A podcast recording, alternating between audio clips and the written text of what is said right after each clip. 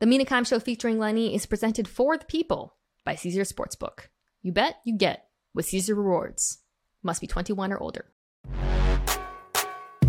Welcome back to the Mina Kimes Show featuring Lenny, only NFL podcasts, where one of the hosts hates post routes. He hates everything associated with post.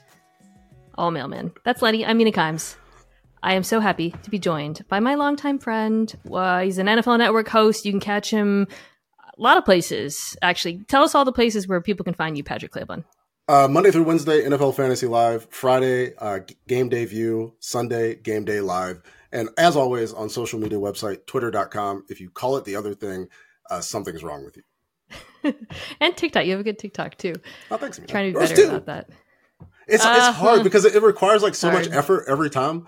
And if there's a tweet, like any inane thought when you're in line at the bank, like, okay, fine, you can fire that off. But like a TikTok, like I have to like, oh, somebody's gonna be like, oh, your hairline's, it's like, just, no, I'm not, I'm not trying to do that all the time. Well, you should check it out anyways. Uh, I, you're you're here not to do TikToks or tweet. you're here to talk about week three. Um, yes. I sent you a list of games that I wanted to get into. Uh, and then I mentioned to you right before we started, this is my new thing, just springing this on people. At the end, you will help me pick all the games for my pa- family's Pick'em League, uh, in which, update for listeners, I am currently in first place. Sunman Kimes is second. Yeah, so second. Um, so we'll do yeah, that at Mom. the end. We'll we'll go through all the games that we aren't talking about in depth. Um, I was planning on talking about Bears Chiefs at the end, really as a means of talking about the Bears, not the Chiefs uh, just because I haven't talked about the Bears. They, I feel like, you know, this is week three is when you get the like deluge of articles and podcasts about which 0 2 teams should we panic about, right? and I've seen a lot of those. And uh, we're going to talk about a couple of them later, actually, who are meeting head on uh, in a very fascinating, cursed game. But the Bears, I think, uh, have reached a panic level that's kind of unmatched around the league. Uh, and it really comes down to the by the, way, the Bears defense must be like counting their lucky stars that no one's talking about them because uh, they're not they're not so great either. But that was predictable. I, the question coming into the season was whether the offense would look better with some investments. Spoiler alert: it does not look better. Um, just to kind of give the overview for those who have mercifully not watched Bears games. Um, Justin Fields currently 31st in QBR, 32nd in completion percentage over expectation. Choose your stat, but you know you don't need stats. It looks awful. it looks terrible. And I, you know, I, there's been a lot of really great work, um, articles, breakdowns. JT O'Sullivan, who was guest on this podcast, did kind of a magnum opus just of disgust on the Bears offense. Um, I thought uh, another friend of the podcast, Ben Solak, had a good piece today in the Ringer. I think what is so frustrating about it, Patrick, is everybody agrees that everything is terrible. Yes. There's not a single variable that can be isolated. Um, which is, and then people say, well, you're making excuses for Justin Fields. No one is making excuses for Justin Fields. Not a soul. But the whole thing looks bad. And then I, maybe you can actually kind of uh, meet me, jump in here and fill everyone in. Uh, Justin Fields, I don't know if, how would we describe what happened today? I think what happened today is we had a quarterback, Mina, who's not playing well. I, yes. He knows he's not playing well, and he's searching within himself. He's trying to analyze this situation as, as how do I fix this? What can I do better? And what Justin Fields lands on is that I'm thinking a little bit too much. Uh, I need to go out there and just play. There were several third downs where maybe I'm, I'm holding on to the ball. I'm not leaving the pocket soon enough. I'm, I'm trying to, and, and this comes down to, well, it was like, well, what might be making you think too much? And he chews on it for a second. And he's like, well, coaching. Well, I'm not necessarily blaming coaching, but what I'm saying is there's all these voices in my head and I need to listen to the one that got me here. And so, of course, the reaction to that is Justin Fields blames coaches and like I, I guess and perhaps maybe this is me being overly defensive of football players. I like it when a guy takes tries to take the time to answer a question. And the worst thing for me as a person who covers football is for 32 Matt Ryans to step to the mic and say absolutely nothing every single chance that they get. But what happened here today, I think was Justin Fields was trying to answer a question while also trying to figure out why he's playing so bad and why the team is so bad. Because he's not going to say, "Well, guys, you know, I'm I'm just a bad football player. I, am I'm never going to play. I'm never going to play I football just well." suck. Yeah, like, I'm really slow to pull the trigger. Y'all see see it. Y'all there? watch. You Uh, watch the tape. look at that. And like that's me. Imagine imagine you watching yourself suck at your job. But yeah. and so like I, I do think of course there's reaction and then so Justin Fields comes out and, and then there's going to be the idea that Fields is blaming the media, which is a massive entity comprised of hundreds of thousands of people who are just trying Yeah, to right. eat. Right. And so, yeah, of course, there's going to be some people that take it the wrong way, that take things out of context. And then there's also going to be some people that are just doing their job. Ultimately, the Bears are bad. The Bears offense is morose. And I, I tried to I tried to look up. I'm like, let me see if I could try to quantify this. Uh, I looked at third downs between five and ten yards to go, where Justin Fields is taking shots downfield. He's attempted one pass over 20 yards this season. He completed it, and I'm so I'm thinking, okay, so last year he may have been just airing it out so much more. He only attempted three of those passes last year in the entire season. I'm I'm not sure in terms of throwing the ball how much different the the results are for Justin Fields. Now, I, clearly running the ball has been different, but th- everybody has said it and everybody's right. It, it, it takes more. It takes a village to be this bad. Like that was true for the 2022 Denver Broncos. It's true for the Bears. Um, but are we making statements about the long term viability of Justin Fields, considering what's what's around him? I don't, I don't know that it's fair to do that at this point. Well, it. I think the problem is when you're three years into it. Yeah. It you do have to start making those statements, even if it is not fair. Um, like I think this is one of those ultimate, like one of those many things can be true at once Yes. situations. Definitely. and unfortunately you know even if it's true that the like you know there's there's backups in the offensive line it's terrible uh the guards are out the left tackles regressed a little bit perhaps predictably the non dj moores are not doing much you, know, you can talk about Kmet and claypool and um, and then like the play calling is bizarre and confusing. Everybody's, I mean, it, that's I just don't under. Yeah. I, I someone has just yet to explain to me why he's only carried the football like four times. I don't like just explain. Like I have yet to hear. Has I- maybe Getsy's been asked about it. I don't understand it. Uh, and then just the profusion of screens and culminate, culminating, of course, in that pick six, which was very predictable. All of that is real, but then at the same time, when you watch Fields, there are guys open sometimes. like he, and and it, it, what's so puzzling, I thought my colleague Dan Orlovsky did a really nice breakdown. He was um it was he was he was putting up some tape from end zone view and just watching Fields' helmet, and it's not it's it, it's it's it's inaccurate to say that he can't read the field because he is looking at the targets. Yeah. He is looking in the right direction and he just won't throw it. And I don't, I, I, you know, and I think that's what, like, if I don't know if he's afraid of turning the ball over. I don't know if it's he doesn't trust the receivers. I don't know. Like I don't know. I don't know. He's always had a bit of a slower release. He's always held on to the football a little bit longer. It's never looked like this, Patrick. It's never looked the way it's looked these first two weeks. if you if you do want like a positive because it's hard to find one uh, he threw for 104 yards with 118 passer rating when targeting dj moore so like yay like that's it. But but as you mentioned he has to actually throw the ball. And and it was a thing that i pointed out uh, last year with trevor lawrence when there was the early start right? And it's like uh, is is trev it? Like trev was getting to the right read. He was choosing the right throw. He just wasn't hitting it. And you could at least say like hey trev's getting these balls but he's Yeah. not getting them down fast enough. He's not get, getting them over the linebacker but he's making the right choice. Fields is like like dan said he's looking there but we- we have to get him to throw and, and maybe that's a part of what his explanation was is yeah i'm, I'm looking at the same thing you guys are i'm, I'm seeing it I, I don't know why it's why it's not happening It- he but the fact that he doesn't know and he's like maybe it's maybe it's this he's having to think a while on it then that, that's that's even more concerning i'm not giving up though i believe I don't feel. Yeah, I mean it's it's two weeks. You know, we're not.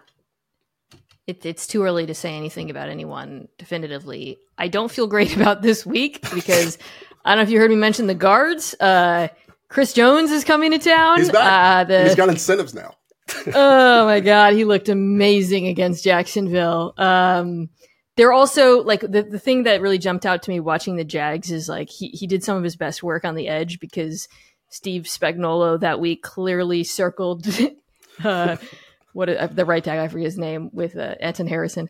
Um, they use him to basically get the matchups that they want, and then if they get double teams, the other guys are good enough, I think, to benefit from it. And I don't. This Bears offensive line is just atrocious. No. Uh, so I think Fields is gonna, unless he just goes completely nuclear on the ground, which is uh, pos- possible. Which he might, which which may have yeah, been he the might. I message. would. Which may have been the message that he's trying to send to all of Chicago and, and maybe Kansas City. Like, hey, I'm getting out of there. I'm I'm hitting my back foot, and it's either DJ Moore or I'm I'm out. Like, like Yeah. you know. I think that's what I'd like to see. Just go nuts, man. Turn it over. I don't care. just throw it, throw it, throw the ball. Yeah, be Go week, nuts. Use your legs. week one, Yeah. YOLO Josh Allen. Just Yeah. that's it. Be that guy. Um, I think this is a, is a pretty good bounce back opportunity for the Chiefs offense the other side. We don't have to get into it too much. Um, you know, it, it hasn't looked perfect. Obviously, Kelce, I don't think is 100%. I think they're still kind of figuring some stuff out. Uh, the offensive line was a big problem against Jacksonville. Uh, the uh, Bears pass rush ought to be a cure all for that. Uh, I mean, the Bears are like strong at linebacker, which is where they threw a ton of money and pretty much nowhere else. So, yeah, I, I, I, that, I think this will be a nice one for Mahomes. They're 32nd in pass defensive EPA right now, but on top of that, they're also 31st in run defense EPA. Oh, nice. So, yeah. hey, Could always get worse. Jeez. Oh, I'm so sorry, Bears fans. I don't know what to say. I really don't. Uh, I guess it's better to be. Here, okay, here's my spin zone. Okay. It's better to be cosmically bad than just kind of bad as a football team in some ways, because then you know you got to fix things and people have to be replaced. And like, it, you know, if Fields plays at this level, at least you'll know. You know, like at least you'll know what Okay. to do going forward. It's better. It's, it's better to know than to not know. Right? Maybe, maybe, maybe that's it. And, and sorry to, you know, the 97 year old Bears fan who's like, one more run. I don't know. I, I just, Spin zone. Bryce Young doesn't look that great. No, I'm just Yeah. I- let's until hey we haven't abolished the draft yet bears fans so Yeah. um good things could come from Oh. losing Well, there, that's the ultimate spin zone. Yeah, this looks like an electric quarterback draft. So they have their first round pick, right? They only traded this last for DJ Moore. It was yeah i mean this one. So or or they yeah they got DJ Moore. Probably they didn't they didn't trade. They got they got the picks. So and, and they'll Yeah. have ammunition perhaps if if they, They- do yeah. want to if things continue down this path, I mean, like, do the Bears look better than the the Cardinals? no yeah, no it's not even close yeah. That Are, have you seen any Caleb Williams Bears um, photoshops in the wild? well i think because because caleb and his father came out right and, and they had Yeah, yeah, yeah, yeah. and, and clearly they were in reference to the Uh-huh. arizona cardinals and and somebody could probably come back and just substitute bears in there uh, at this point. point Eight days ago, the first headline that comes out: Bears projected to have two top five picks in the draft. Wait, what, what am I forgetting? They they have their. Did they get a future first? Oh yeah, Um, they got the Panthers for. yeah it was, Yo, it was all in that dj moore trade so they get more, totally forgot. I'm sorry. It was my, yeah, that's great. They look bad too. yeah. Okay. Wow. We found the spin zone. Bears fans, yeah you're gonna have all the ammunition, two first rounders, both of which could be great. Have you been watching college football? These kids look awesome. Yeah. I mean, Okay. you you could you could trade up one pick and move up and take Mitchell Trubisky. There- It could always be better. It could Okay. always get worse. It- yeah. Yeah. Ugh. okay. Bills commander. I, that won't be the last time I talk about the Bears. I, you know, I, I, I will revisit whether anything happens with Fields and this. I, I, I we're joking about. We're. I mean, we're not really joking. We're, we're not joking, but we are joking. Yes. Bills Commanders, I think, is a really good game. Um, I enjoyed watching both of these quarterbacks a lot week two. let's start with the Allen side of things because uh, it was against the Raiders, which is a very important caveat and also explains why nobody really seemed to care. He was incredible yes. in week two. And Patrick, um, most importantly about this Josh Allen week two performances, it, he actually, I thought, looked kind of like he did in the beginning, the first half of the 2022 season, where he was just playing within himself. He was not pushing the ball unnecessarily. He pushed the ball downfield at times, but he was not taking unnecessary risks. He had a 4.9 uh, average depth of target, 4.9 air yards per attempt. He went 26 for 28 on passes under 10 yards um, for 169 yards and three touchdowns. Um, he was just extremely efficient. And I think not only is that good to see, obviously, after uh, the week one YOLO meltdown, but it's very relevant against the Commanders team where the pass rush is obviously the strength of the team. I think that pass rush will present problems for the Bills' offensive line. So if we get this version of the exact version of Josh we saw in week one, spread the ball around, dink and dunk, make plays with your legs when you need to, I think that it, it's exactly what they needed going into this game. Yeah, and, and I think sometimes off-season stories like we see Stefon Diggs frustrated that they lose a playoff game. Well, yeah, they, they just lost a playoff game, and so this narrative builds in our heads. Oh, this is this is all about to fall apart. They're still really good football players, and good if team. you if you look at Josh Allen's even against the Jets in Week One, less than 15 yards. He did the same thing. He, he only had five incompletions. Uh, he's getting he's, he's throwing touchdowns in there. The problem in Week One was again YOLO Josh, who we love YOLO Josh. YOLO Josh is great TV, but when you're playing against a good defense, you just can't have YOLO Josh out there. And I, and I felt like against against Las Vegas, there was an opportunity for him to just be sometimes check down Josh, but he YOLO Josh still made an appearance. He's throwing that ball back across his body where it's like, wait, Josh, we're not doing that this week, and he hits it, and that's and that's Josh. But we yeah. we ultimately can't always just say that's Josh. But this team is is still really good, and as long as he does that, I, I think. I, th- I think this Commanders defense, while in spots, it doesn't necessarily have the stars, especially in the secondary that the Jets defense has. It's very, very good.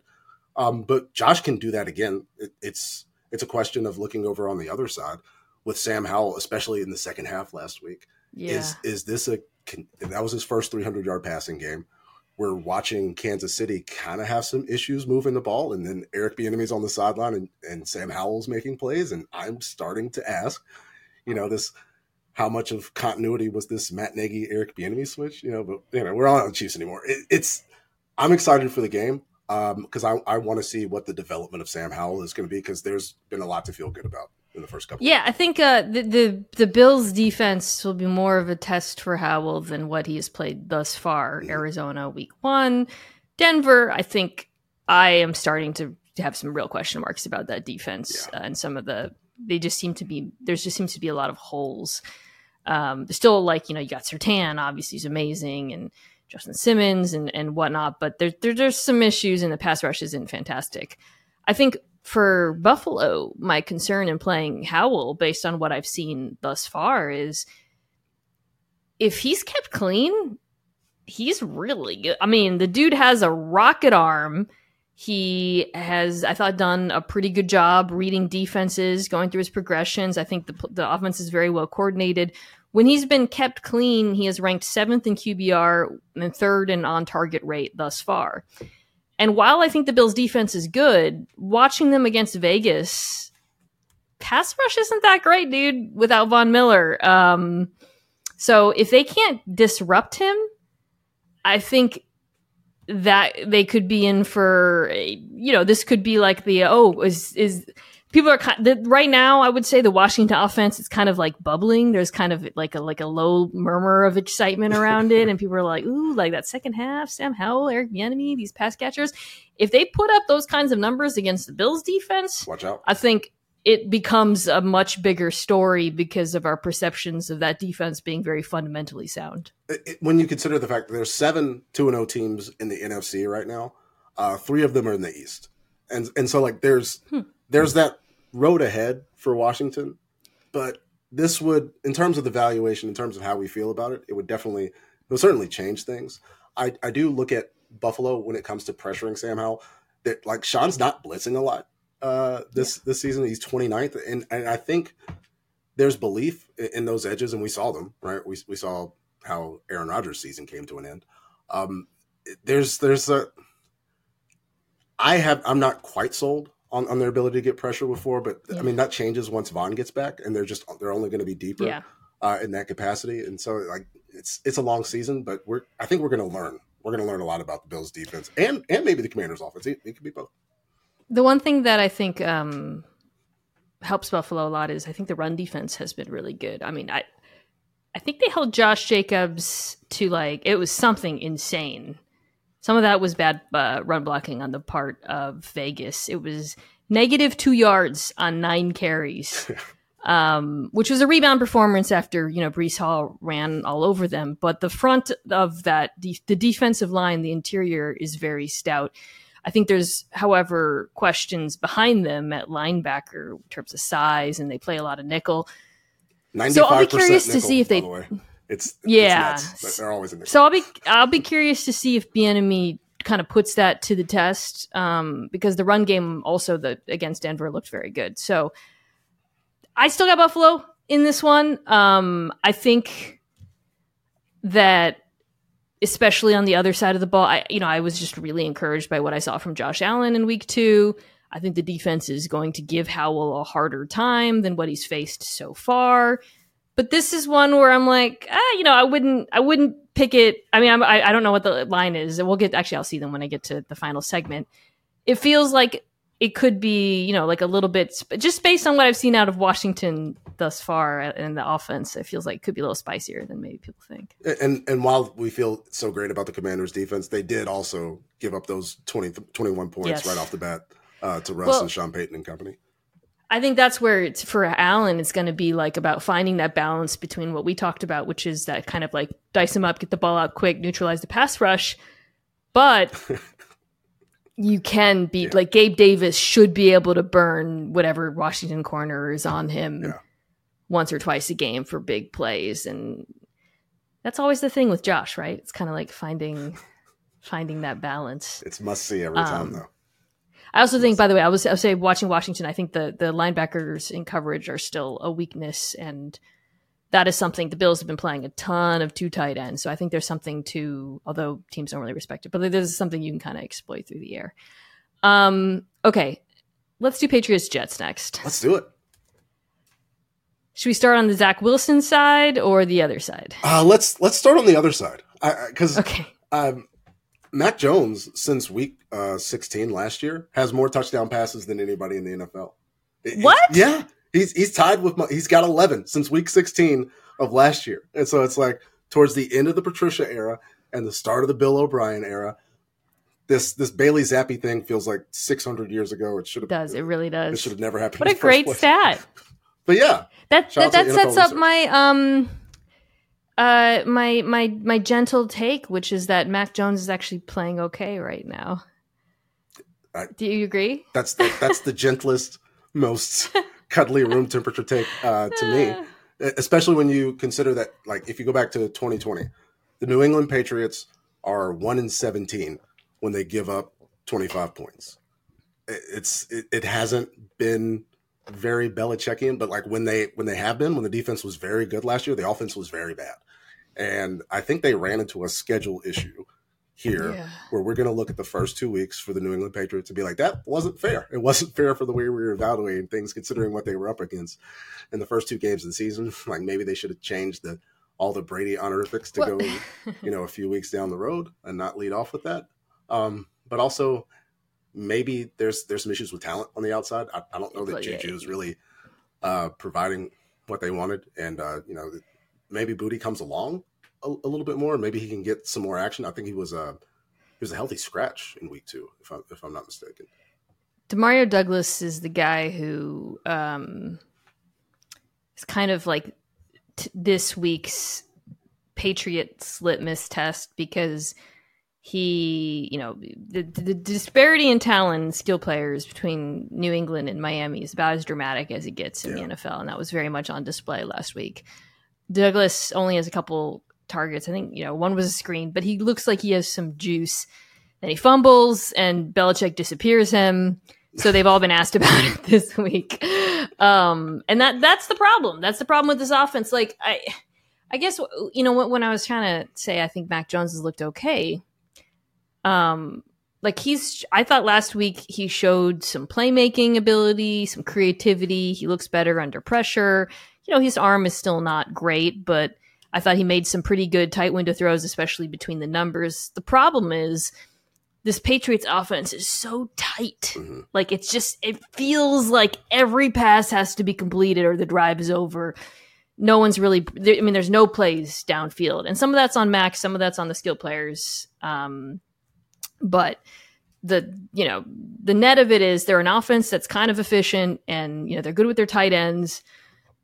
I think they can look better running the ball when the offensive line gets healthy than they've been, but they're not explosive it's, that said, Patrick, I would contend that's not a terrible formula against the New York Jets. No, um, anything honestly can work. Um, considering, especially, I mean, look, look at what we saw on Monday night. Right, you, you, had a you had a Steelers team that didn't snap the ball on the other side of the other team's thirty, uh, and they still won. Um, and that was the whole game. And so, like, other than Garrett Wilson catching a ball that should have never been caught, or Malik Hooker taking a bad angle on a on a slant, like, what's what's the? You've got one Breece Hall carry down the sideline, and I'm, I'm trying to think of Jets offensive plays, and those are those are the only ones that really come up. Maybe there's a Garrett Wilson ball uh, in the opener that Zach Wilson threw, uh, where he curled up in the zone on the right side of the field. It's just no, nothing comes easy, and, and it has to be spectacular. And you know, Garrett Wilson is is dealing with a quarterback who's 32nd in a whole bunch in, in, in so okay. many statistical categories since he entered the league. I, I, so so where do you go? This this feels like the right time to recap Zach Wilson's tortured history against the New England Patriots as we enter this game. Um, truly a house of horrors for young Zach. This defense last year was it Halloween week one? I'm always or there was the Darnold game on Halloween, or it was close to Halloween yeah. because all the headlines were the like ghosts. Zach Wilson's seeing ghosts out there, you know. Um, although Darnold was the icy ghost guy, but anyways, last year against New England, uh, Zach Wilson had a QBR of 22. He completed less than half of his passes. Uh, he had a 31% off target rate, which is insane. Um, when he was pressured, and he was pressured a lot, he averaged negative 0.19 yards per dropback against New England over two games with a QBR 0.9. It's not good. The first game was when he threw all the picks. The second game, he went 9 for 22 for 77 yards so I was I went back and looked through my notes to kind of remember what happened, uh, and both times the Pats uh, they got him a lot with some pretty creative blitzes. It was very obvious that they wanted to flush him out of the pocket and turn him into someone who they wanted him to throw on the run but they had a spy to keep him from taking off, which, by the way, is something he can do yeah, and did can. against uh, in the in week two against Dallas even. Um, but they were like, no, we want you to. We're perfectly content with you breaking the pocket, and then we want you to do dumb things, and that is he obliged. And um, candidly, like I and they you know they play a lot of man coverage. I suspect they're going to take a pretty similar approach this time. I mean, the thing about Zach Wilson, and I've been accused of being too hard on him, is he actually actually is much better in structure when the ball comes yes. out quickly. It's it, this is like a misconception that he like should be playing playground ball. No, bad things happen when he holds on to the football, and New England wants him to hold on to the football. I, I, it takes me back to week one, you know, where there's a screen that gets that gets blown up, and then Zach Wilson for some reason retreats 25 yards down the field. It, it's a screen pass. There's literally nothing good that can happen. There's offensive lineman downfield. He's spinning around and trying to make a play that literally cannot happen. And it, it, it happened a couple of times. There was the Micah Parsons pressure in week two where he just throws the ball to Jayron Curse, just kind of panics and runs, and then flips it out there, and and Jayron's there. It's that first once that first read gets taken away, yeah. and then he comes back, and it's like, all right, like the the old um the old Robbie Callan tweet about it's it's uh it's Jordan Clarkson time. Like he gets it's like, all right, it's Zach Wilson time, and he goes to make a play, and it's like Zach, that's that's not you.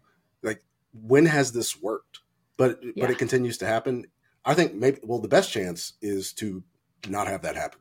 Like, go ahead, take the sack, put your head down, Take the sack. Um, Yeah. just just try to get a few yards. But when he tries to make that extra play, it, I'm I'm trying to think of when it has worked. I, I don't know. And then he he makes that fade throw in structure, and it was bad. And Garrett Wilson comes up with it. So like, Yeah. get the ball out of your hands and and see if these guys who are very good, like Breece looks great coming back. Breece Hall's leading the NFL in yards per carry still, uh, even after that game against the Cowboys. Just try to not get in the way, which is a, a weird thing to say, which is why I think Joe Douglas should be on the phone. You know, like uh, Sam Howell's doing great. If Washington doesn't mind not having a backup quarterback, like free Jacoby again. Jacoby. I, I, I- don't get me started. By the way, um, I didn't mention this earlier in the week when Dominique and I were talking about how Dak Prescott was excellent against the Jets. He had a QBR of seven, a QBR that has been not been matched against the Jets defense since Jacoby Brissett did it in September 2022. Um, yeah, I think like the formula is for Zach is kind of what we're saying, which is ball out quick. I really think he looks fine when the ball comes out quick. The ball to Wilson was a good ball. I mean, you know, Wilson obviously did most of the work, but it was a good ball. It was a good ball. Get that ball out quick. Um, they're probably going to, I, I imagine, uh, have a very heavy focus on the run game and take those sacks, man. Don't try to, don't try to do it. Don't try to, yeah, Leroy Jenkins in it because that is when bad things have happened against this defense. Um, all of that said, this is a tricky one because the Jets defense is so good and because the Patriots offense, while, you know, I think you and I both agree, like Mac Jones hasn't been playing like bad football. They're very constricted in what they do. Um, like this, this probably, you know, it, it feels ugly and low scoring, which I are not games that I love to pick. I probably lean New England just because of Wilson's history against this defense and the turnovers, but I don't feel great about it. I, I, I feel I tend to feel better than you do um, about the game for New England, considering the fact that the thing that they have to do, the problem that we talked about the offense is they're they're having to convert third and fives, third and sixes all the way down the field. It's also the thing that you need to do against the Jets. Yeah. Like it's it's what Dak was able to do. It's what Josh was kind of able to do uh, if he wasn't turning the ball over. So like they've they've got plenty of work at this. Um, Yeah, just you know, like dink and dunk. if if we're Yeah. but, but that also means like hey kendrick bourne like go beat sauce you know nine times on, on this so it's like uh, Well, they, the, the, I, I do think they've looked good throwing to the tight ends. Hunter Henry, I think, has been good in that offense, and that is the one area that where the Jets have over the last year and, and change struggled a little bit to defend. So, smash those Hunter Henry overs, folks. Um, okay, when we come back, uh, we're going to talk about an AFC South clash featuring uh, a young quarterback that I'm kind of excited to talk about. Not Trevor Lawrence. oh Tickets to the game, merch, meals at iconic restaurants, stays at Caesars Palace, all this can be yours when you bet with Caesars Sportsbook. Win or lose, every bet earns reward credits, which you can redeem across the empire. Now, if you haven't started yet, register using code OMAHAFULL and then place your first bet up to $1,250. If you win, great, keep those winnings. But if you lose, you'll get your stake back as a bonus bet. 21 and older only, offer valid and must be physically present in Arizona, Colorado, Illinois, Indiana, Iowa, Kansas, Louisiana, Massachusetts, Maryland, Michigan, New Jersey, New York, Ohio, Pennsylvania, Tennessee, Virginia, West Virginia, and Wyoming only. New users and first $10 plus wagers only. Must register with an eligible promo code. Bet amount of qualifying wager returned only if wager is settled as a loss. Maximum bonus bet $1,250. Bonus bet expires 14 days after receipt. Tier credits and reward credits will be added to the account within seven days after qualifying wager settles. See Caesars.com slash promos for full terms. Void where prohibited. Know when to stop before you start. Gambling problem? Arizona, call 1-800-NEXT-STEP. Colorado, Wyoming, Kansas, affiliated with Kansas Crossing Casino, call 1-800-522-4700. Indiana, call 1-800-9-WITH-IT. Iowa, call 1-800-BETS-OFF. Louisiana, call 1-877-770-STOP. Licensed through Horseshoe, Bossier City, and Harrah's, New Orleans. Massachusetts, call 1 800 327 5050 or visit gamblinghelplinema.org. Michigan, call 1-800-270-7117. Illinois, Maryland, New Jersey, Tennessee, Virginia, West Virginia, Ohio, Pennsylvania, affiliated with Harrah's, Philadelphia. If you or someone you know has a gambling problem, crisis counseling referral services can be accessed by calling 1 800 Gambler. That's 1 800 426 2537. Or in West Virginia, visit 1 800 Gambler.net. Texans Jags. oh yeah Um, I want to start on the Texans side because it took me a second to watch CJ Stroud week two against Indianapolis. Um, I loved it. Yeah. okay, that's too strong. But I thought he played really well. Uh, and I, you know, it's, it's I think I mentioned, uh, I, don't, I didn't get into, I haven't gotten to the Texans at all, but in the, in the Baltimore game, I actually thought, despite being under siege, he flashed some stuff, he battled through it. Uh, and then in this game, again, he was totally under siege. He was pressured on nearly 50% of dropbacks, sacked six times. And yet, despite that, he threw for 384 yards, two touchdowns, no picks, with a plus 4.2% completion percentage over expecta- expectation, which I think is notable. He was exceptional throwing uh, to the intermediate part of the field. Um, I, I don't know. I've just been really impressed. I mean, this is he was playing behind like a very makeshift offensive line. Everybody out, Tunsil out, Howard out, center's still hurt. Uh, but I I I feel like the, the early returns on CJ Stroud shows the accuracy and touch we expected from college, and what I ne- didn't necessarily expect Patrick, which is playing well in the face of adversity and pressure. Uh, so if I'm a Texans fan, I feel pretty good uh, with what I've seen from the number two overall pick. And you should feel really good. Like the Texans have been, the Texans fans have watched Nico Collins here for the past three years.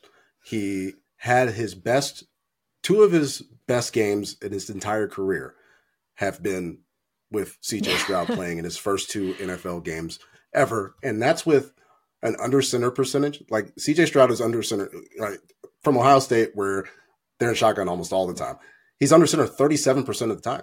Like he's doing all of this, and he's also adjusting to the NFL. He's adjusting to new play structure with new teammates, and he's been very successful in the first two weeks. And, and of course, like you look over the other side, Anthony Richardson celebrating, he's going to the end zone. It's like, yeah, th- this guy's playing way better than anybody else. But then it's mm-hmm. like this is why like QB wins you can't always as good as Richardson has been. Like CJ is, we're, we're you know DeMeco's going to figure out this defense. Like things are going to be a, a, little bit better in Houston, but in terms of like what CJ Stroud has done, um, I you have to feel really good about it, I, and, and, they should. You, you, mentioned Nico Collins. I think look, uh, Stroud is doing things better than Young right now on his own. I think, um, yeah. in terms of like the playmaking in particular, you know, I think, and, and the throws he's making on the move and the accuracy, certainly. But watching these two offenses, watching Carolina on Monday and then watching the Texans tape, I vastly prefer these Texans playmakers. oh my God. Uh, you know, I think uh, Woods and Dell are definitely useful players at minimum. And then Nico Collins in this game to me, I, I, I posted one of his um, many catches. He looks like a legit number one playing yeah. with CJ Stroud in terms of the size, the separation, the speed, the route running ability, the hands he creates. And like it's when you watch them, you I mean, which does not exist in Carolina, by the way. Yeah. And you're like, oh, it feels like there's a young core. Uh I think the Jags pass rush will give the offensive line trouble. They've looked pretty good through the first two weeks, but I just love the way they're trending. Even it, it's very early, but I, it feels like okay. At least there's like talent here for Bobby Slowik to work with, so that he can exploit some of the mismatches in this game. And CJ Stroud is doing this while getting nothing in the in the run game. Oh my god! Uh, Dameon Pierce is aver- is he actually has more yards after contact than than he does like considering before contact as well. Like people are getting. He is in hell, by the way. He is an absolute it, hell out there. It makes me think of rookie season Najee, where there's all these screenshots of like him taking the ball and there being 12 defenders, like 15 defenders in his face. Like that's that's what it seems yeah. like for Dameon Pierce. I think, of course, there's so many Shanahan system guys proliferating through the NFL, and like Bobby Slowik is another one. But the the run game will come and I think things will get better. And then maybe you get a little more play action, uh, which is which is going to be a little better for the rookie quarterback. Yeah, and as as you said, it's obviously such an important part usually of this type of offense. Yeah, Pierce, um, I uh, have him on one of my fantasy teams, so I'm all too familiar with the lack of production. I just pulled out of curiosity. Um, next gen stats does expected yards per carry, which is how you get rushing yards mm-hmm. over expected based on the blocking and you know what defenses are doing. And they have him as second worst in the NFL right now, behind Josh Jacobs. Uh, it's not great, and it's largely attributable to what you know I said at the top. that the offensive line is all back up. So I think to your point, it will get better. The offensive line will get better. I think that's what's so that's what's so encouraging, frankly, Patrick, is like we're seeing all these glimpses and these good throws with no run game and a ramshackle offensive line. Um, so like, you know, I I I, w- I don't know who's playing this week, if there anyone's necessarily coming back, if Tunsil's coming back anytime soon.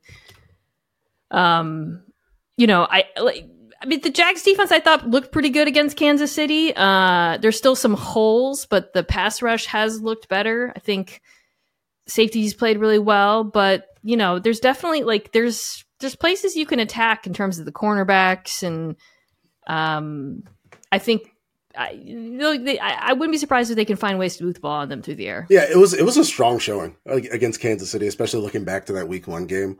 Uh, in Indianapolis against a quarterback playing in his in his very first NFL game, and there were like the turnover in Jacksonville. They adjust. They bring in Calvin Ridley. They they add strength on strength. And over on the defensive side, it's like, well, we're just going to need everybody that was here to improve. And there was you know some real concern that well, none of that happened in Week One. I, I think we can feel better considering what they what they did against Kansas City in that game at home. But they also um, saw Josh Allen get get shut out against KC, even with the, the problems that KC had and Jawaan Taylor's getting taken out of the game. He's, you know, the most scrutinized player in the NFL right now is Jawaan Taylor for, for some reason.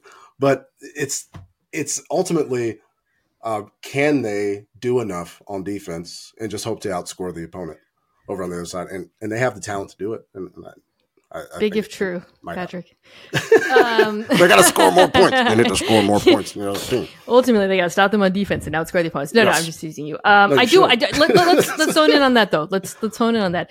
Uh, through two weeks, the Jags are 31st in offensive EPA per play. Uh, don't think anyone saw that coming. What is your panic level with this Jags offense. If if it was happening with Cam Robinson back, then I would be I would be in a full five alarm panic. I I, I think there's some clear struggles. Um, the the numbers have all gone. You, if if you go and see uh, what Travis Etienne's numbers were running behind Cam Robinson last year, it's, it's his absence hmm. is huge. It, it, may be more impactful yeah. than any other uh, in terms of the results, right? Because uh, we've seen like clearly like Cleveland had a problem up front um, on the, in the game Monday night, but is in terms of an offense that could go from eh to wow. I think Cam Robinson probably can have that big impact in Jacksonville. So I'm not, I'm not super worried. Uh, they're, they're, I think Doug and, and, and Trevor them will, will ultimately get this thing figured out. But when you when you can't rely on those big chunk plays in the run game, that's that, that's a huge problem because we, yeah. we saw we've seen Etienne do it time and time again. I, I don't think I don't think they forgot, and he still looks explosive. Yeah, I think you're right about the offensive line and and like that's it's just been bad and it's so bad that Trevor Lawrence who got the ball in 2.43 second time to throw against Kansas City still got sacked a zillion times, which as often I discuss does not happen to Trevor Lawrence. Like Trevor Lawrence doesn't take sacks. That is his superpower. But right now this line is playing so poorly that he is dealing with a lot of pressure and there are negative plays. The run game, as you said, is is a major issue. Um, I, I I'm I would describe my level of concern as not mild, not medium, maybe like in between mild and medium. Um, w- one thing I am curious about Doug Pederson's not calling plays this year. He handed over play calling responsibilities to Press Taylor. I, I'm not watching them and thinking like, oh my God, what are they doing? Why did they call that? Nobody's open. But you know, when you start off, when you when you go into this season with these kinds of expectations and you start off so poorly, that's something that I think does deserve some scrutiny. Uh, but you know, like the Chiefs game was so weird, dude. Like they fumbled. There's like zillion weird plays and turnovers and they were awful in the red zone, but they were like 18 inches off of scoring like five times. I don't know. It just kind of felt weird. I, I, I feel like they're talented enough to where I'm not like freaking out. Um, I also think based on what we saw from the Texans defense this last week, uh, which I was kind of like optimistic about week one. Uh, there's a real bounce back opportunity. The Texans defense did not get a lot of pressure um, last week uh, against Indianapolis, and so I think that it'll be a little bit easier for them up front. Safeties have been hurt. Could be a big Evan Engram game. I, th- this to me for Trevor and this offense as a whole is a real bounce back opportunity. If they don't play well this week, then I think we can start like you know having the having the talks about uh, Doug Pederson and the play calling and all of that. Yeah, and and I think right, Doug, if anybody can handle that transition uh, to go to go back, yeah. uh, I think it could be Doug Pederson. But they, you know, they they had their issues early on last season as well. Um, it's it's hard. I, I, just keep going back to to up front and and the personnel. I, I think Cam gets back. Um, we're we're going to see a, a better offense, at least a better run game, and, and that's going to open things up for everything else. I'm going to take the Jags, just because I think that this yeah. is this is the week where they, you know, Lawrence kind of finally, you know, he gets back to looking like Trevor Lawrence. Uh, very difficult game to pick, in my opinion. Falcons Lions. Very interesting game. Uh, two. They're not similar team. They're kind of similar. They have similarities offensively, both very creative, both very interesting with their personnel groupings. Let's start there. Uh, let's start with the Falcons offense. Uh, my question for you, kind of leading into this, is based on what we've seen so far from this offense, which is to say, it's creative. Bijan Robinson is the truth. Yes. Do you think we need more from Desmond Ridder in this one? Like, do you think like last week a little better than the previous week? Actually tried to push the ball downfield, which was nice? Or do you think because of the nature of the Lions defense or this matchup or whatever, uh, you don't really need that much out of Ridder? Uh, well, I, I think you we saw a willingness, right? Desmond Ridder was asked to do mm-hmm. more, especially late in that game against the Packers. Um, and he came through. I, I, think he answered a lot of questions there. Maybe you could ask some of the questions instead uh, to the Packers defense down the stretch. But um, still, you know, those were the plays to be made, and Desmond Ridder uh, made those plays. I, looking back, because I, I coming into the Seahawks Lions game, which was the score fest last year, and it's like, well, who who improved? Who improved the most on defense? And I I thought it was going to be Detroit, but it, you know, Geno ultimately made the plays. And can we can we ask Desmond Ridder right now, uh, 2023, to execute like Geno Smith? No, I, I, I don't think we can. But is is the offense built around him good enough uh, to have him, you know, execute to the level he did last week. I, I've got Detroit in this game. I'm a little bit more uh, believing in the in the Lions and Goff. Uh, shout out yeah. to shout out to Goff. Um, then, we'll get to we'll get to Goff. Yeah. But in in terms of the, the way that I'm, I'm looking at this Falcons team, mm, they, they there's more questions for them. Uh, especially when we, we look at the Kyle Pitts usage uh, and how the Lions have struggled against tight ends, and we've we've we've been well, we've been waiting. great point. We've been waiting so, for so long. If not now, Mina. If not now, dude, when? So last week, uh, Seattle had a ton of success against Detroit in their 12 and 13 personnel groupings, which is something Seattle does very well, something they did very well last year. Um, they shredded them. Geno Smith was fantastic. I think they averaged over 12 yards per pass play uh, out of those groups, and they played them a lot. Uh, the Falcons use 12 and 13 more than anyone in the NFL when you add them together, and they're fifth in EPA per play when they do so. What's interesting, though, and this is kind of cuts to what you just said, is they don't actually throw to their tight ends out they actually have it this year. You know, um, like Bijan has been targeted more, I think, out of their 12 and 13 uh, groupings than any of the tight ends, which um, I am an ad- always an advocate of throwing to Bijan Robinson, who yes. plays football the way I think I do in my dreams.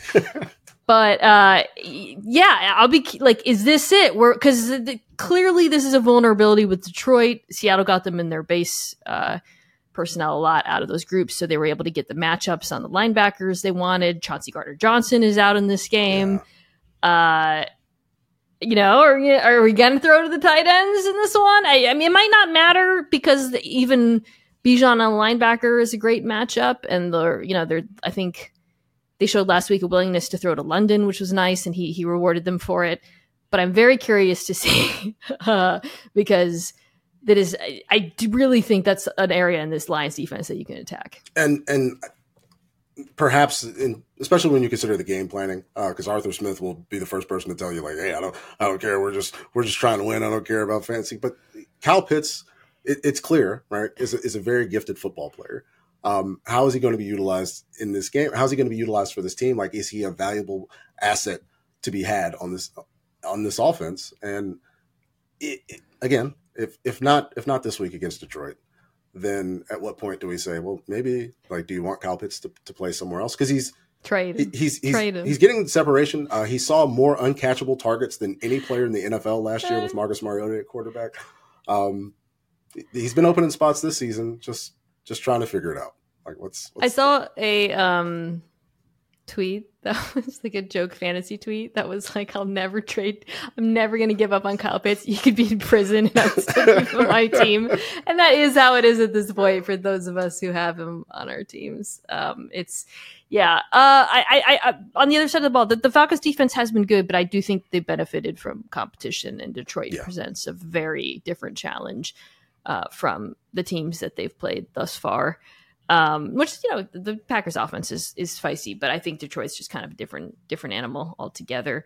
Um, they do. It, has been interesting to watch them kind of early on because it's a new defensive coordinator, Ryan Nielsen, more man coverage. They put a lot of man coverage. I think the rookie, the uh, free agent acquisitions have played very well, but what ultimately tilts this one for me and why I think I'm going to probably pick, pick Detroit is, uh, you know, with Goff when he's kept clean, he's awesome. He, you know, you you can't you got to pressure Jared Goff, and the Falcons currently uh, ranked dead last in pressure rate, uh, twenty one point four percent. So unless uh, Kaden Elliss and company really step it up, I feel like Goff's going to be able to move the ball. It should be, and I I do owe Jared Goff a huge apology because on game day view I said.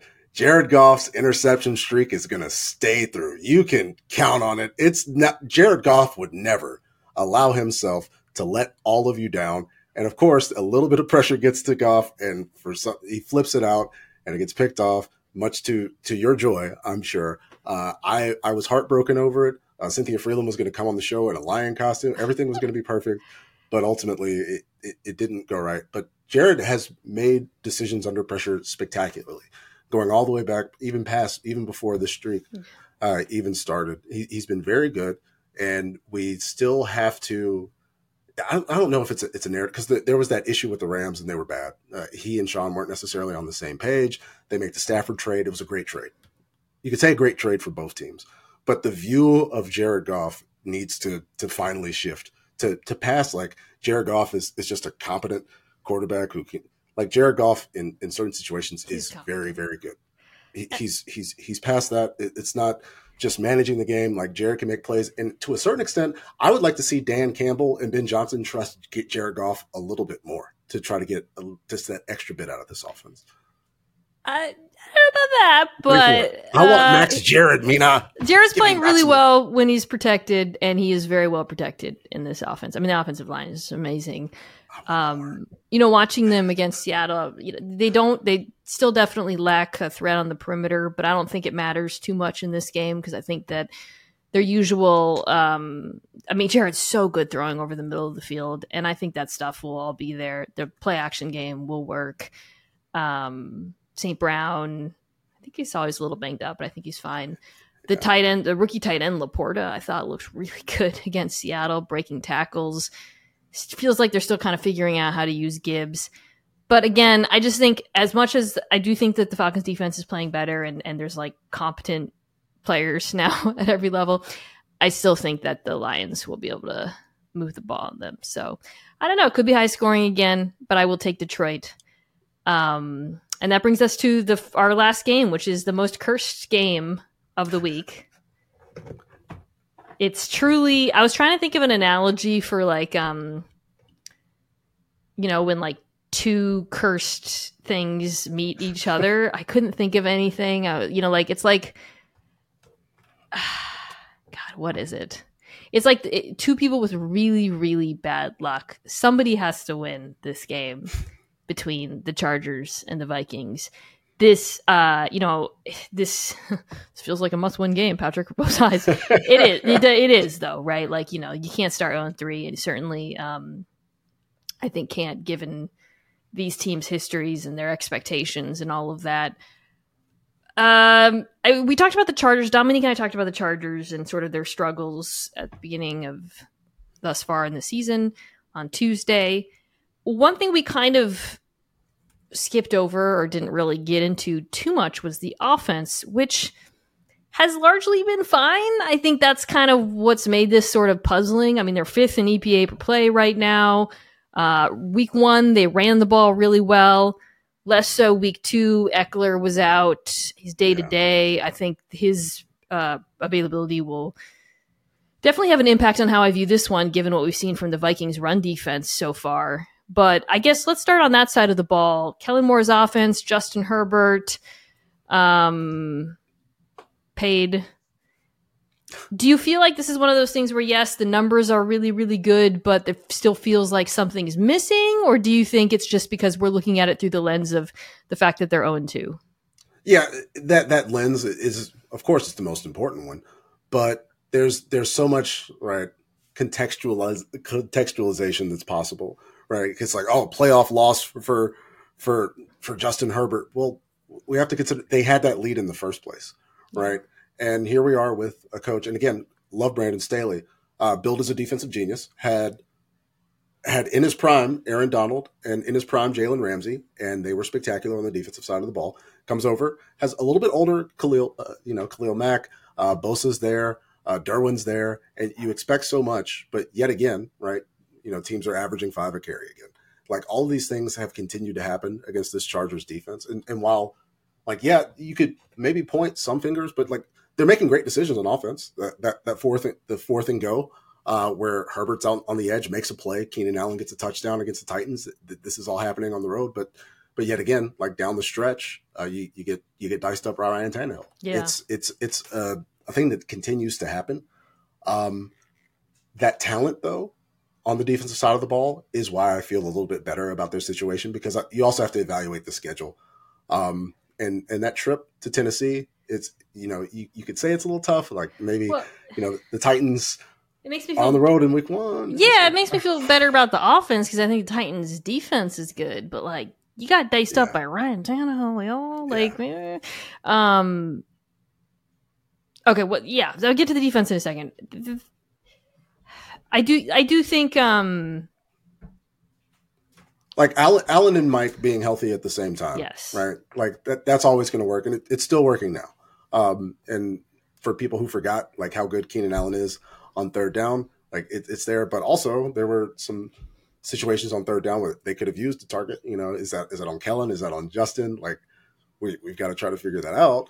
Um, but there, there's still some head scratching moments on the offense where, and, and Dallas is fine. And you're like, wait, maybe Mike McCarthy was. Uh, I, we, like, what's going on here, right? Like, yeah, right. Is it is it Herbert's risk aversion? Is it the because it really is the uh, the it's it. the numbers are good. The offense is clicking through almost the entire game, and at the end, you know, like Justin Herbert with the ball in his hands and enough time to score. Like they should they should win. I don't know. Like yeah. it just you know, um I do think pressure was an issue against Tennessee. Tennessee's defensive line is very good. Minnesota's less good, but they do a bunch of crazy up front. So uh, Herbert since 2020 has been six in QBR against the blitz. Um, Brian Flores is going to blitz, so I think you know that'll probably be a deciding factor in this one. One thing of note on the offense, Quentin Johnston is like barely played. Yeah which um, I'm going to soft launch this take here. All this smoke for Staley, you know, Herbert discussion, Tom Telesco. Just some some choices have been made with this team. You talked about the defense. It's the GM. Uh, for the zone note, the defense being talented. A soft launch, another take. Uh oh. Are they? Because because uh, watching the Titans tape didn't get much of a pass rush against what should be the worst offensive line in the NFL, or one of them. Uh, a lot of the like you choose to pay J.C. Jackson, he's not playing well. I mean, the, the, you know they're like rotating the corners, which I think they just got to figure it out. That seems to be an issue. But I mean, this deep, deep. I've talked about this. The the defense has been awful at stopping deep passes. We've seen with Minnesota. You see this. You saw this with Philadelphia. The interior of the, the Minnesota offensive line is an absolute nightmare, and everything else is awesome. That's Mm-hmm. how I feel. So it's like unless you can get pass rush against this team, Kirk Cousins like I don't have faith in the d- ability of this pass defense to stop um, uh, Justin Jefferson, Jordan Addison. Do you? You're you're you're talking me into into changing the pick. I don't know. What I'm going to pick. I haven't decided. Well, because well, I'm uh, initially I'm, I'm thinking that, you know the talent and, and the Chargers, but now I'm imagining a situation where it's late in the game, uh, somebody needs a drive. Is is it going to be Kirk? Um, we, you know where he's been successful uh, sometimes, and then I, I don't know if I can trust Justin at this point, um, or the offense in the in the offensive line. It's I mean, Justin Herbert's a better quarterback than Kirk Cousins, but I don't think either of these defenses are particularly great, particularly pass defense. I think if Ekeler plays, I do think uh, the Chargers will be able to run the ball with a lot of ease. On, I mean, we certainly saw that in the Eagles game. Um, and the, really, the, the chart for for all their uh, inability to stop the deep pass, the Chargers' run defense has actually looked a little bit better finally this year. Uh, but yeah, I the Um, Ekeler factor. yeah is big. changes the the. it- I think it changes the Titans game. Uh, you're a much better play caller, much better quarterback when Austin Ekeler's on the field, and, and maybe that changes our entire view of the offense. Uh, but if if there's you know no Austin, maybe maybe this is a Vikings win. I gotta I gotta send some emails. Did you see that?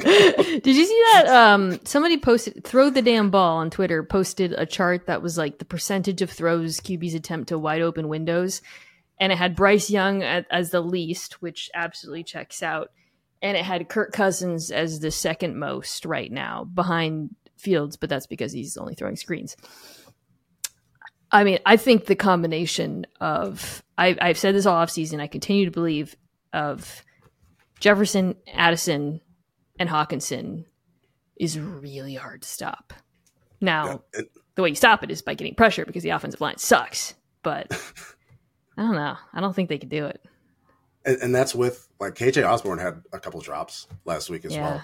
Uh, but Kirk Cousins actually, uh, another fun stat. He's the first quarterback in NFL history to start 0 2, despite throwing for 700 yards, completing 70 percent of his passes, and having six uh, touchdown passes in the first two games. I'm Kirk pilled. I, I was saying this to Michael Jr. I, I'm I'm I've I was I I'm gently testing the waters of Mac Jones isn't that bad. Kirk Cousins is his final form, right? Uh, Kirk, I I am I I I don't know how either pilled. one of them should feel about that. No, I was Kirk pilled last year. Uh, I saw a picture of him today wearing like a hat for Alexander Mattison's charity because you know he Mattison all these horrible fans sent him like racist terrible messages. I was like Kirk, that's my guy. I'm Kirk. that's my guy, Kirk Cousins. There's there's a lot of that that the quarterback documentary did that for a lot of people. Uh, a lot of Yeah. people watched that. And He like, was the biggest winner by far. I Hundred like Kirk. Cousins now. Hundred Uh, percent. Yes. but and, and maybe it helps because people's like, oh, you know, Kirk, Kirk's a stat guy, but they're losing. It's like, okay, Yeah, yeah, And that's why he's I'm Kirk out Phil. He- now he's like the ultimate like stats but not wins guy. Uh, he made some really nice throws against Philadelphia. Some really pretty balls. Uh, yeah, this one's gonna come down to the wire for me. I think I'll probably still end up picking the Chargers because of the quarterback, and um, but I don't feel great about it at all. These are both cursed picks. Speaking of cursed picks, we are now at the final segment of the show where you help me make my picks. I have it in front of me. We've already made a few. Uh, are you ready, Patrick? I am in first am place. ready. There's a lot on the line right now. oh god, okay. I think I went 10 and 6 last week or something. Okay, this is just straight up. I'll tell people I'll tell you the lines though. Okay, very okay. start off. Oh, so I have to the way we use this uh, platform where I have to make key picks. They're called.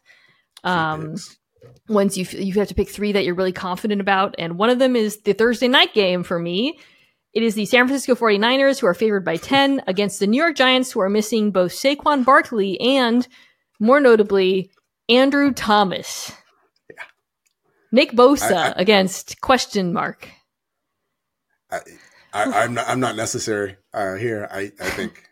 I, I, think the the choice is clear. Although, um, after having the worst three halves that you could possibly have in the NFL, the Giants had the best one uh, of the entire season uh, against the Cardinals. That was the. These are not the Cardinals, though. They're not so. the Cardinals. They're definitely not the Cardinals. Speaking of birds, we've got the Ravens. Uh, it's in Baltimore playing the Colts. The Ravens are favored by seven and a half. Um, probably Gardner Minshew in this one. Yeah. Um, Ravens missing a zillion players. Still going to pick Baltimore. Let me ask you this though, really quickly, because um, you and I have griped about the Ravens offense uh, privately for several years. How are you feeling through first two weeks of the? Uh, oh my God, the Ravens have a slightly normal offense experience. I, am thinking about putting a picture of Todd Monken up, like next to my kids, uh, in the hallway over there. I, I am so excited, Mina. There people I, I, have seen some folks that are like oh look at look at lamar jackson. He's he's gotten better as a pocket pass no. No. He, he's just he's he's got he's got guys in the pattern. And, and and there's you know the route combinations make sense. And zay has been incredible. It's it's so my heart is full I, I, I, I, can't be stopped right There's now. something just so soothing about watching a passing offense that's functional and on time. Um, it, I'm gonna. So look, Russell Wilson is responsible for some of the best moments of my football watching career. He was electric in Seattle, but he was a very, very frustrating quarterback to watch because of three and outs and sacks. Mm-hmm. And I was texting with um, my friend Danny Kelly and Jackson Bevis about this. We're CX fans, and we were just like, there's just something so soothing about watching Geno Smith throw the ball in 2.6 seconds and run a normal offense. Like it's just it's just like oh yeah, he's just you know he's he's hitting hitting the drag. It's just nice. Uh, okay, uh, Dolphins, Denver. The Denver heads to Miami. Dolphins are favored by six and a half. Uh, I'm going to take this one as a key pick. I'm going to take Miami. I really don't love what I've seen from this Denver defense so far. No, it, and it hasn't seemed good. And especially when you watched what Ejiro Evero and the Panthers defense did against Derek oh. Carr on Monday night, it's like, wow. Like, yeah. It, we're, we're going to be a year late on this Ejiro Evero head coaching discussion just, just so you can get him on the team, considering just how big the drop off has been. Right. We, we, we saw Washington come all the way back from 21 to 3. They'll, they'll be finished with 35 points and, and it's like what's wrong? Uh, what's changed? That that's the most glaring to me. Um the the denver point differential on the season though is just three points. Um it's despite despite this, all this been this bad is the like, thing like uh maybe this shouldn't be my key pick but the the denver offense has been like better than actually it's being discussed i feel like and yes. I feel like sean payton's due for like a wily a wily win. I won't. I'll, I'll still go Miami. Miami. I don't know how you stop the Miami offense. So uh, we did Patriots at Jets. We picked the Patriots, who are favored by two and a half in New York. Uh, we talked Jackson, uh, Jacksonville. The Texans are going there. Jags are favored by nine and a half, which seems high, but I will take them. Ooh, Titans at Browns. Ooh, Browns are favored by three and a half. Oh, this is so gross. What a gross game. I'm, I'm after seeing what I saw on Monday, I cannot, on good conscience, pick the Cleveland Browns to to win a game. Um, I hate. I I might have gotten in trouble for tweeting a swear word when I saw what happened to Nick Chubb's knee. Oh, uh, it's awful, horrible. It, it's one of those things like uh, like the fact that we have to like this. This is the game that that's that's making all this happen, making all these things in my life possible. Uh, and I hate when stuff like that happens uh, to really good people. Uh, but then I, I, see the offense short of Jerome Ford, like figuring things out and running 69 yards down the sideline. It could have been 70, would have been a great play. Uh, still was a great play regardless. But that that's really it. That, yeah. That's really it. And and Deshaun's holding on to the ball too long, and he escapes the pocket. And maybe in his mind, it's 2018, and he's getting away from guys, but he's hanging on to face masks. It's weird. Like there's there's half of Amari Cooper targets for Donovan Peoples Jones where he's he's doing cardio most of the game. I don't know what's going on, and, and I'm not picking them. I hate both I, these offenses so much, though. I I the I think the Browns' defensive line is going to absolutely murder Tennessee. That's why I'm probably going to take Tennessee in this. Just feels like a disgusting Vrabel win, but I feel like it's the Tennessee. I think the Browns' defense is going to put Ryan Tannehill in an absolute. Who you know looked good against LA, but I don't know. Ugh, I'll take the Titans though. Uh, okay, so we talked about the Lions. We're rotating the Lions over the Falcons. They're uh, only favored by three and a half at home, so that's this is a, that's we're not the only ones who think that one's close. Uh, the Saints go to Green Bay. Packers are favored by two. Hmm. So basically, leaning a little bit at Saints. This is tricky. That's to that's one of the that, that's a game where I'm waiting to find out about Aaron Jones's ankle. I mean, excuse and, me, hamstring. Yeah, Watson is also, I think, practicing.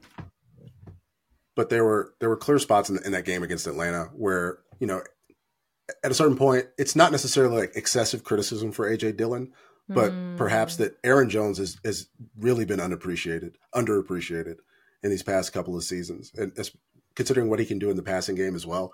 Um, Jordan Love's been really good, uh, and, and, the Packers defense has some questions. I don't I don't know if the Saints offense uh, presents the kind of problems right now, considering their issues up front. Um, and so it's I, I, just need if if Aaron Jones is back, I, am going to take Green Bay in this one. But but if not, I, I think that's enough to move it for me. Yeah, I'm going to take the Packers. I think the Saints won't be able to get pressure on Love. Um, they've looked the Saints pass rushers look good through the first two weeks, but I think a lot of that has had to do with the competition. Uh, I do not love what I saw from the Packers defense though last week. No. Mm. Okay, uh, we both taking the Bills over the Commanders. Uh, okay, so Char- Chargers Vikings is a one point game in Minnesota. So uh, Seattle is uh, playing Carolina in Seattle. They're favored by six. Uh, this is not Bryce Young slander. I guess it is, but when I saw that he's hurt and Andy Dalton might played might play, that made me extremely nervous because Andy Dalton is exactly the kind of backup quarterback who beats Seattle in the stupidest game of the year. I'll still take Seattle, but I feel awful about it. Yeah, that's that's wounded fan talk. I mean, no, it's true. Drew, St- look up Drew Stanton record against Seattle. this is not this is not that team. Uh, I actually Andy think Dalton, the offense will probably look better with Andy Dalton, which is not not long term Bryce Young impression. He's yeah. just he's just a professional quarterback, you know. Yeah, and, and you know these things take time, uh, and yeah. ultimately there's problems. I think the, the QB sneak thing was weird. Like that's that's a, a, a weird thing to to discuss publicly, and then like to have Andy, like it's like oh wait, but the Browns did that last year. We saw Jacoby Brissett come in, and he was the QB sneak specialist. But I, I there's like a a body size and type difference uh, between. But I guess if you want to say that Andy Dalton is to Bryce Young as Jacoby Brissett is to Deshaun Watson, like uh, is that what we're saying? Um, I, I don't know, but I would be less concerned about Andy Dalton as as not a a wounded, hurt individual uh, due to Drew Stanton and and other things such as. Okay, we're both taking the Chiefs or the Bears. That'll be my final key pick. It's an easy one. Uh, and Dallas over Arizona. That'll be my other key pick. uh, oh, I run out of key picks. I'm going to tip that one instead of uh, Miami over Denver. Oh. That feels pretty safe. Pretty safe. Uh, Vegas. Oh, ugh, gross. I don't know. Vegas. Okay, Pittsburgh at Vegas. Two and a half. Oh, teams are bad. I'm going to take Pittsburgh. The Vegas defense okay. is so bad, dude. And I think I think we're gonna. This is the Kenny Pickett. Oh, he's not as bad as he's been the first two weeks of the season when he had to play the Niners and the Browns game. Yes, um, there's still right the the Canada questions uh, in Pittsburgh. Uh, of course, you know Mike Tomlin coming out and saying like, "Hey, um, you know we want we want fans to be spoiled." and and salty. I think was is what he said uh, about you know the fans' evaluation of the offense. Uh, they, they, just make some questionable decisions sometimes. And, and, is that is that the defense they're playing, or is is that just a a part of what Kenny Pickett's going to have to get used to? I'm I'm sneaky worried though when that that hit that Pickett took, where he kind of reached for his in his clavicle yeah. area, uh, and he had some weird throws after that on Monday night. I, if if there weren't the injuries, uh, if both uh, Davante and Jakobi Meyers weren't weren't dealing with shots that they took because Jimmy sent them on missions in back to back weeks, uh, I, I, would feel a little bit better about the Raiders. But yeah, I'm, I'm with you. That's I'll a good, good point about the Raiders receiver injuries. Finally, we've got another another Monday night doubleheader, which I I forgot. Uh, Eagles at Tampa. I haven't talked about the Bucks, the two and zero oh Bucks. Bucs fans, I've heard you complaining. I will obviously talk about it after this game. Um, I'm going to take the Eagles, although. Mm, no, I am going to take the Eagles. I mean, what what do you make so far of the two and zero oh Tampa Bay Buccaneers? Um, I I think right we've seen a team coalesce around Todd Bowles. Like Todd Bowles, the, the Bowles Assance is here.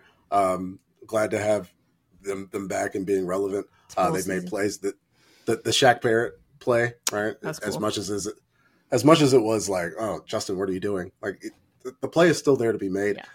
and the Baker's answered questions early on.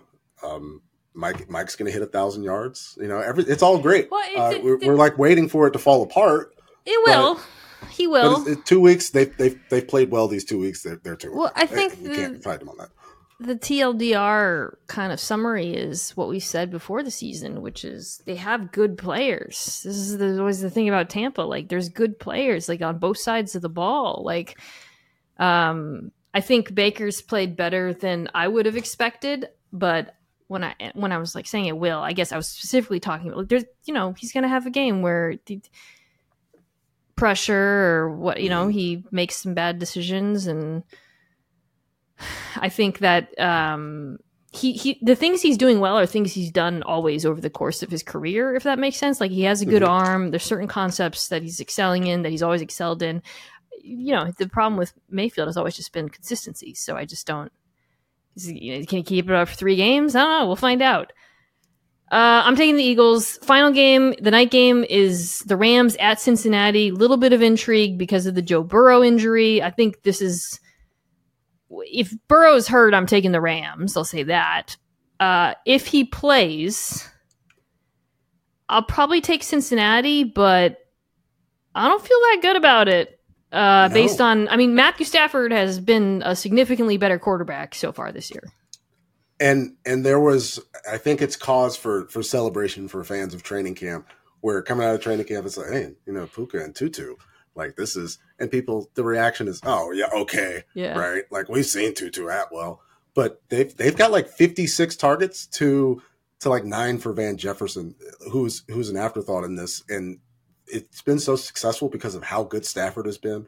Uh, we saw Noteboom leave the game, uh, able to to to still, you know, get get something. But there there was a shift when when Joe Noteboom left that game against the 49ers a little bit. Um, not sure if he came back in or not, but it's better than expected. You know, Sean, Sean's get, Sean's getting things figured out. Um, I my question with regards to Joe Burrow, right, is if if the calf is still an issue, um, and has been an issue, and you and you're having to to alter the way you play, you, you kind of need to protect the player yeah. in this instance.